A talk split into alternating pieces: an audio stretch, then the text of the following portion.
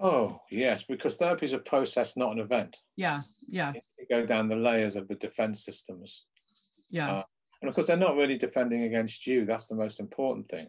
And the therapist that I said over defends or sees their transactions as criticism or an attempt to annihilate them in some ways, um, the, they're, they're on hiding to nothing.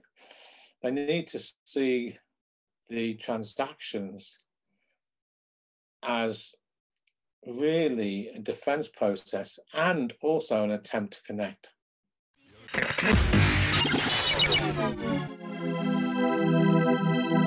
We demystify what goes on behind the therapy room door.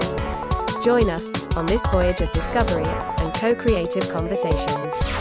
This is The Therapy Show, Behind Closed Doors podcast, with Bob Cook and Jackie Jones. Welcome back to the next episode of the Therapy Show Behind Closed Doors with the wonderful Bob Cook, as always, and myself, Jackie Jones. And this is episode 55, and we're going to be talking about love and compassion in the therapy process. I love this title. what do you love about it? I'm all about love and compassion for ourselves as well as other people. Well, that was one of the videos we did about uh, exactly that topic. Yes. About love and compassion for ourselves. Well, I think it was the compassion. Well, I don't know what video it was really, but anyway, we did. We talked about love and compassion for ourselves, as well as love and compassion for our clients. Yeah. I think really important. Passion fatigue podcast. Yeah, yeah. So, okie dokie. So, where do you want to start with this then, Jackie? Wherever you want to start, and let's see where it takes us. Yeah.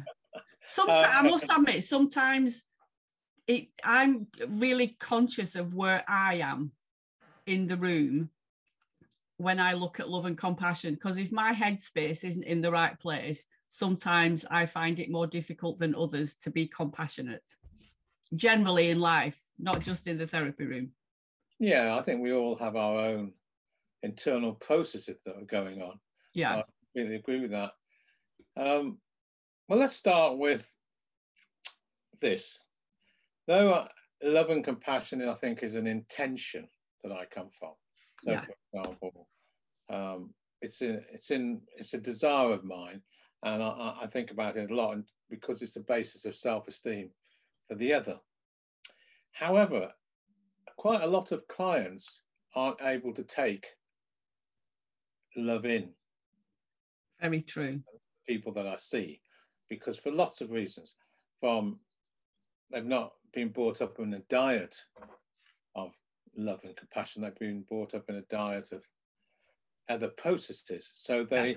they often may think that, that, that, that some of my um, positive strokes that I give, or some of my loving transactions, or some of my nurturing using let's use TA language, nurturing channel transactions um, not only they see that as an alien, they uh, are not in a place to actually be able to take that in, and that, that those sort of nurturing uh, transactions might actually overwhelm them.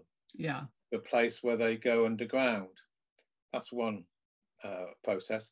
Another one is the, especially people with paranoid traits, particularly, may think it's a trick. Yeah, these nurturing transactions. That's um, what I was going to say. They can be a bit suspicious. there's ulterior yeah. motives going on. yeah, so they, so there's another whole process there. So I think it's it, it's important if you're not being if the client hasn't been brought up on a full meal, they've been brought on upon crumbs, then they are easily going to accept nurturing transactions. Yeah. yeah i think i think that's that's really interesting. So what would you do in that situation? Would you bring that into their awareness and, and ask them how did they feel when you said that? Well that's that's that's one aspect you could do. Um, i think i'm just aware of it and I, and i wish to find out where that process or pattern of crumbs comes from. So a historical inquiry. Um, the, the other one is just to be aware of it, I think, internally myself. I, I could share, share that, and that would be an historical inquiry into that whole process. But you know, if I was to deal this behaviorally in terms of what transactions I might give, it, I might give um, negative conditional strokes. In basically, let's look at the way what I call a stroke sandwich. Yeah. So in other words, uh, let's give an example. Someone's late for therapy, so I might say, well, you know, Joanne. Let's make a name up. Joanne, I really find it frustrating when you keep, you know, coming late for therapy, and it's really good to see you, and I'd really like you to change this behaviour. Yeah. So you've got a positive, nurturing transaction in the middle of the uh, uh, more challenging transactions. Yeah. Now, if they're used to neg- negative transactions or uh, the crumbs I talked about, then actually that will fit into their frame of reference. Though you are actually giving a positive transaction in the middle of the sandwich. So that's that. And another way to look at the same process is think of it as a cocktail of strokes. So you slip in these positive, nurturing transactions uh, in in the stroke sandwich. Yeah. I think generally as human beings, we're, we're a lot better at accepting negative comments or strokes than we are positive. That's a really interesting one. That I mean, I know what you mean. If you could took nine people out of ten from from the uh, population, perhaps they would be able to say quickly what they don't like about things rather than what they do like a thing about things. Yeah. That's not where you're coming from. Have I also think that, that that how people are parented has a lot to do with this. Yeah. Yeah, and you know, it, I, am not sure whether it's TA or, or one of the things I often say with clients is that our brain is designed to notice the negatives for our survival. So it, it does tend to err on the side of caution a lot of the time. So we'll hear the negatives and accept those, whereas the positives, our survival doesn't usually depend on positive things. Positive transactions. Yeah. yeah. Yeah. Well, that yes, that's good to bear in mind. And the types of client that's true, Jackie. I don't want to take that away. And the transact the clients were more likely to see our clients have been brought up on crumbs yeah. rather than a full meal. Yeah. And I, I can relate with that. I find it very uncomfortable if somebody's positive or shows me any form of affection outside of a relationship, if that makes sense. I physically recoil sometimes from it. Well, certainly if you've been brought up with that. I mean, I used to go to Gambia a lot. And I, I think I might have said the story on another podcast, but well, I can repeat it. I think it's an interesting story.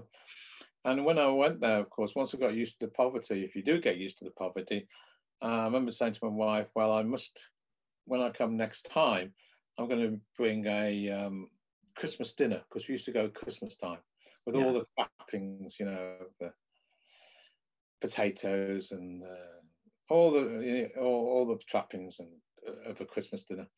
Uh, and my wife thought I was completely mad, um, and she said, "You know, they won't be able to eat that." I said, "Why?" Because their stomach, their stomachs are so shrunken and small, they'll be sick. Yeah. And if you think that as a metaphor for what we're talking about here, then if you've not been brought up with those um, positive nurturing transactions, then you, you you'll be overwhelmed. Yeah, I like that metaphor. That's something that I use a lot of the time. It's kind of like you know if i'm working with a parent and i'm talking about you know positive affirmations and praise and recognition and those sorts of things it's about giving them a juicy Sunday dinner rather than junk food. Yeah. You know, if we praise them and just say, oh, good job, it's that's like junk food. Whereas if we're specific about what we're praising them for, then that's like having a Sunday dinner with all the nutrition that they need. And it, it's validation. So it's kind of a similar thing. But yeah, it's important. It's on the same same ballpark.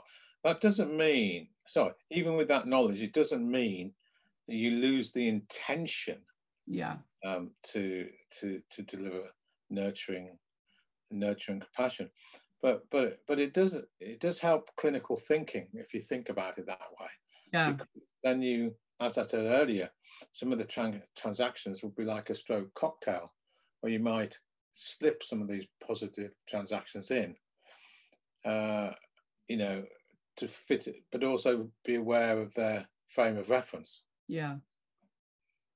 You need to get back to where all this began. Yeah. So you're doing the healing back there. A, lot of uh, you know clients and people in general their upbringing is normal to them mm. so they've got nothing to compare it to you know the the the way that they were parented is quite normal to them mm. to get the crumbs becomes the norm mm. unfortunately yeah yeah um and so so given what all the what i've just said it doesn't mean that people can't develop um, the capacity for increased self-esteem or increased uh, care for themselves. Yeah. It simply means that I think the therapist needs to think about the context of the work they're doing it in. Yeah. Yeah, because it, it's modeling it as well in a way, isn't it? So that they can then show it to themselves and to others. You know, self love. A lot of people I speak to think that you know self-care and self-love is selfish it's you know you should be focusing on the other rather than yourself mm-hmm. and it, it's it's breaking the mold especially when you say well actually no it's not you should prioritize yourself oh talking about love and compassion for yourself certainly that needs to be there so that you can model it outwards yeah um, i think a lot of the there's a lot written on this but we do know that love and compassion for ourselves are the building blocks of self esteem. Yeah. But unless the therapist can model that, um, then the client often doesn't have a model to follow. Yeah. Now you model it by not only nurturing transactions, but by things that you do. So, for example, maybe simple things like you know, making them a cup of tea. It might be taking account, taking account of how they're feeling and thinking, asking them how they are. Just it might even be just sort of some very caring pastiming transactions. Yeah. Beginning. Um, so by showing compassion and love or nurture to the people, um, that's modeling in itself. Yeah. Yeah, and I think that's that's a really important thing to to model in you know not not just like you were saying earlier on it's about the intent behind the connection you know and, and i want to say proving that there is no ulterior motive that's just how you are with people yeah and quite often what's written about in terms of what we're talking about is the client needs to see the heart of the therapist yeah now that's an interesting one because some of our clients may never have experienced the heart of the father or the tears of the father or the heart of their par- important parental figures.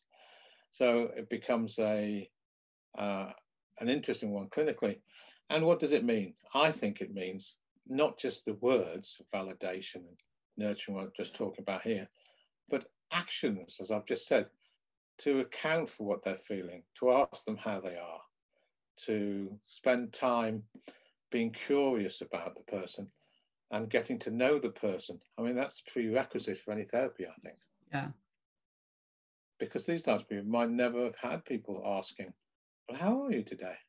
Yeah. What's going on for you?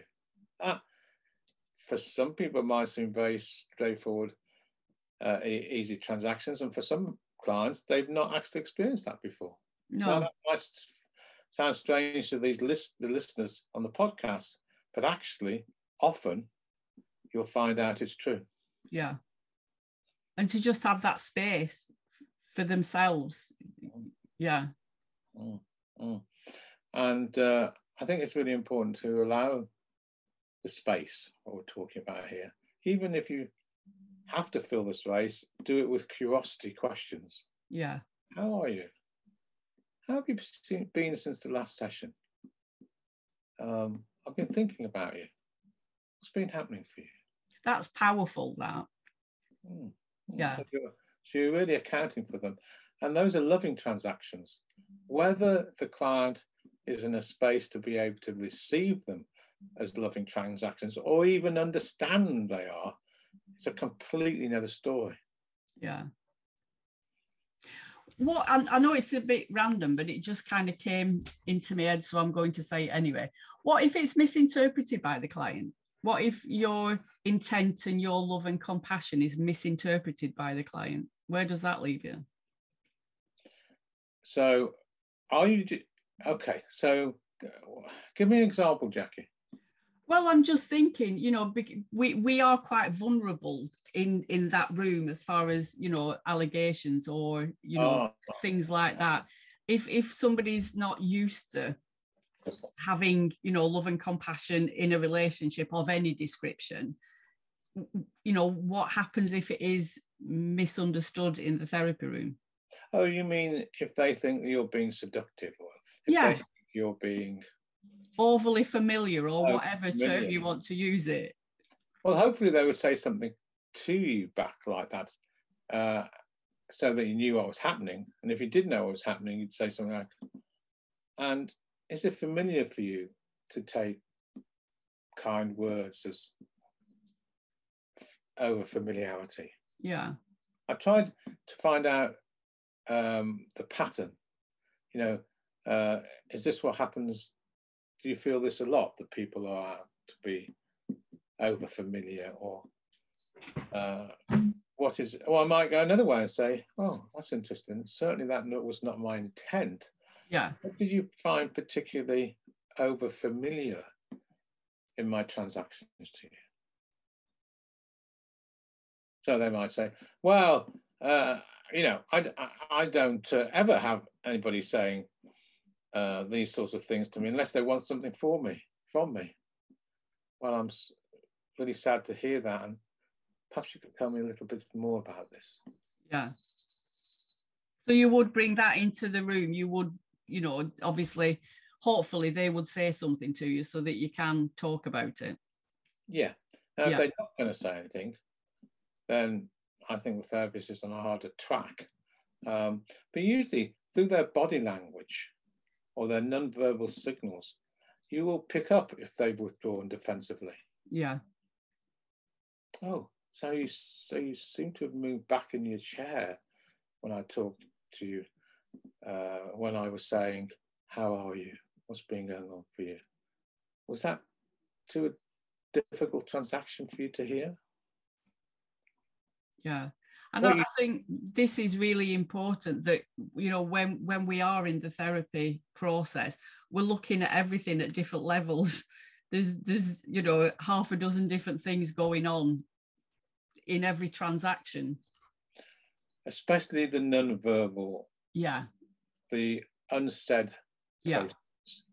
what's happening on a non-verbal level. Yeah. And usually as a rule of thumb i will bring it to their attention uh, what's you know are you aware that at the moment you've clenched your um, fist? Yeah.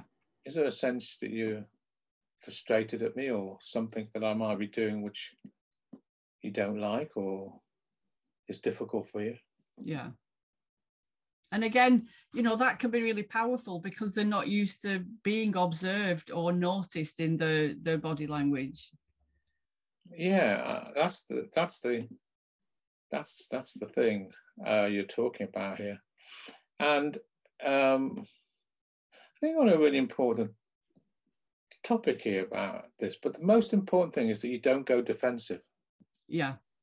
The therapist doesn't go into a defensive place and feel attacked or feel criticized or something like that because if you go that way then they may never come back. Yeah.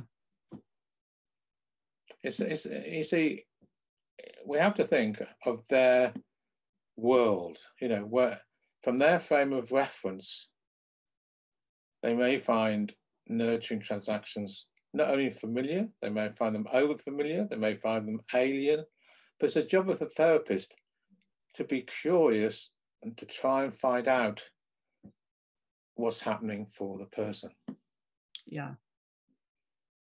Now, that in itself, as you've just said, can be very empower- empowering because they may have never been accounted for in that way before. Yeah, totally. Yeah. The trap is, though, if the therapist goes defensive, oh, how come you spoke to? I've never done any. I've done nothing on that might be warranted, warranted as unfamiliar or over familiar or a sense of uh, over familiarity. Where did you get that from?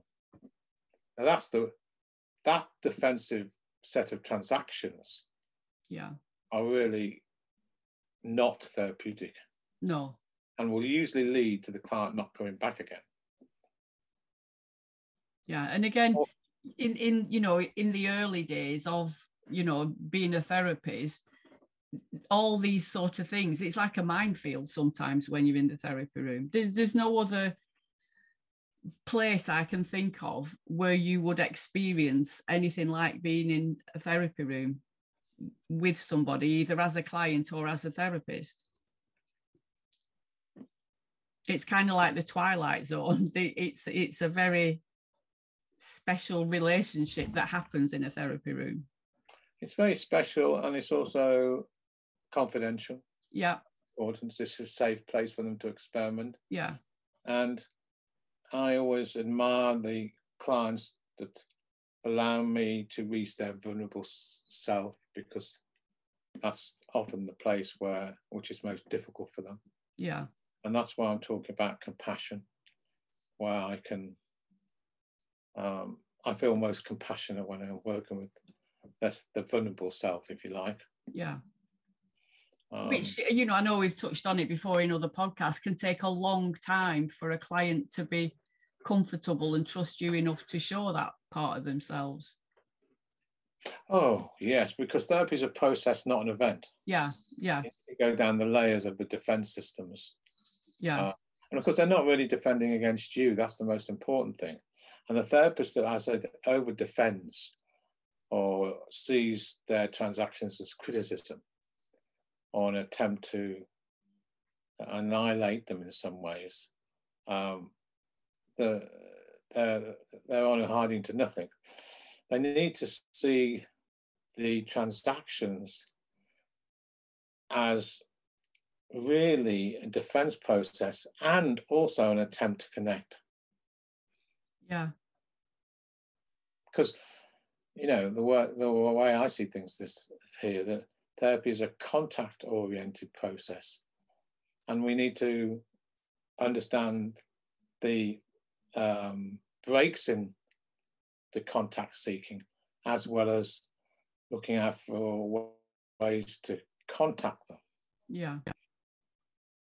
So when they go perhaps into criticism or attack, it's really important the therapist doesn't parallel that. I need to find out what's behind it all. Yeah. But you can only do that in a way if you see the vulnerable self of the client so then my compassion will come out more. Yeah, that's a really good point because even when a client withdraws, the communication when they disconnect, you know, they're they're communicating something to you. Oh, when they disconnect, they're always communicating, yeah. communicating something to you. Um, and that's where the therapy often is. Yeah. In I've got some clients that, you know, do that so often, you, you know, years down the road. I can tell whether there's something coming up for them or whether I've hit a nerve or something because they just literally disconnect. so the question when somebody disconnects is where have you gone? Yeah. And how you say it's really important. Yeah. So I've noticed that you've you seem really quiet. Is this something I've done or are you able to know what that's about? So it's more like a a query set of transactions, but it's said in a nurturing way. Yeah.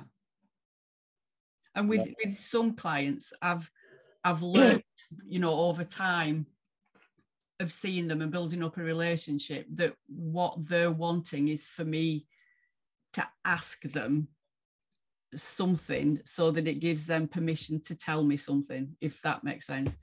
Absolutely if I say to them, What's going on for you right now? it gives them an opening that they can tell me what it actually is that they want to tell me.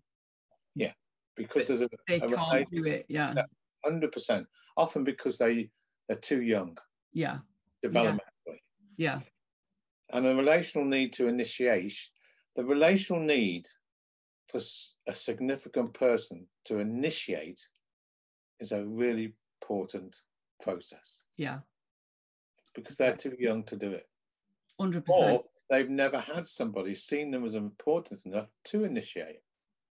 Yeah, And often the withdrawn client's desire is for the therapist to initiate.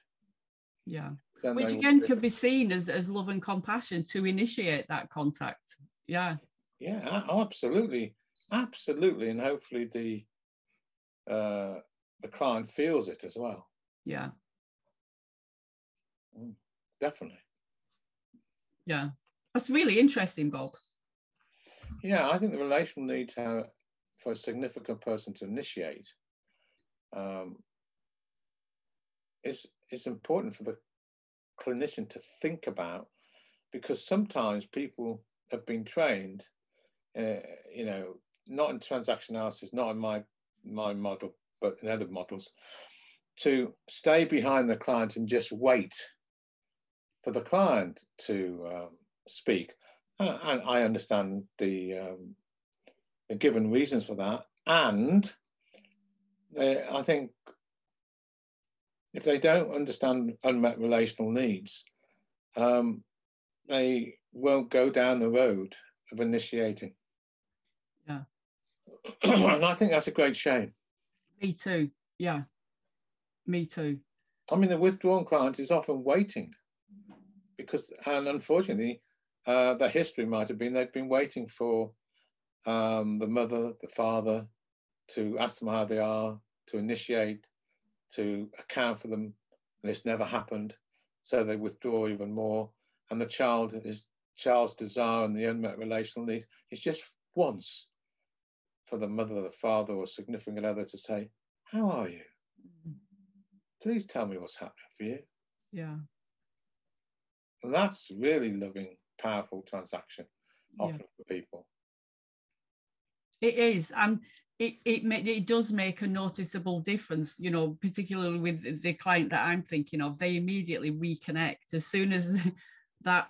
You know, I've initiated something, they're straight back in it, and I mm. have, you know, i i- at times left the pause and not initiated it to see whether they would, you know, come back and reconnect, but it it doesn't happen. Yeah. Mm. I think that what we're talking about is also is different levels of connection.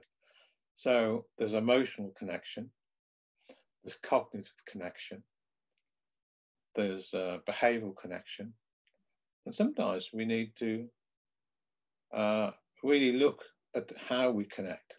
So the person who's been stroked positively, for example, cognition, what they desire is somebody say, I understand you thinking this way.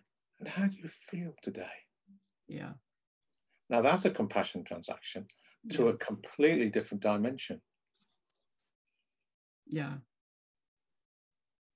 Lots of my clients have tremendously high, what I call IQs, you know, in terms of cognition, and very low EQs, emotional Yeah. intelligence. And that's because that side hasn't been recognized. Yeah. That would work with me, Bob. You saying that, connecting with the thinking and then bringing the feelings in, that wouldn't frighten me. That I would accept that. Yeah. Because the desire is to be seen emotionally. yeah.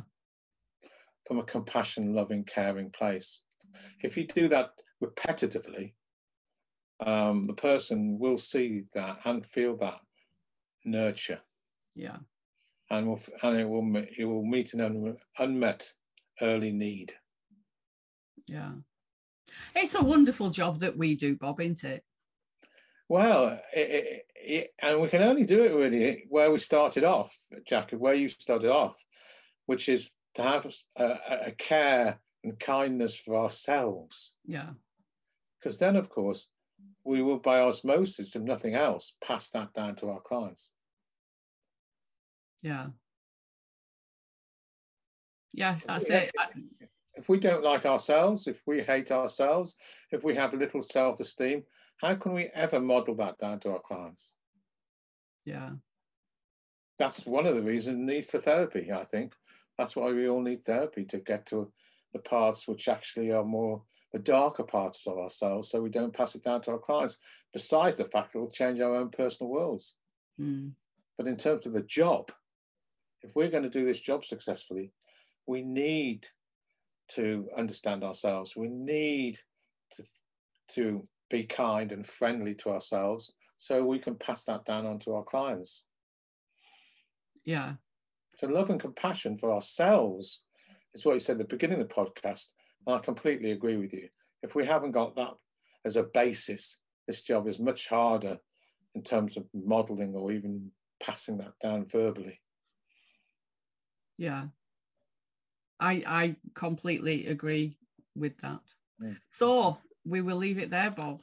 And Okay. what we're doing on the next one kind of I think links a bit with what you've just said there, because the next podcast is going to be the five most important qualities a therapist needs to cultivate for effective therapy. Which is a mouthful. That's Well, what I'm we're gonna, doing. unless I'm going to end the yeah yeah. I'm looking forward to that one, and I want to say to end this one to say love and God bless to all the podcast listeners and it- and also the people that watch us on uh, uh, the YouTube channel. Yes. What a wonderful way to end it. I love that. Yes. And yeah, it, it it's like a cold. We can spread it really fast if we have love and compassion, and it does pass on through osmosis. You know, absolutely. And it's not going to hurt anybody. No, that's a really important sentence. It won't hurt anyone. In fact, it'll do the opposite. Yes. So You're until very- next time, Bob. Good. See you next time. Bye. Bye bye. You've been listening to The Therapy Show, Behind Closed Doors podcast. We hope you enjoyed the show. Don't forget to subscribe and leave us a review. We'll be back next week with another episode.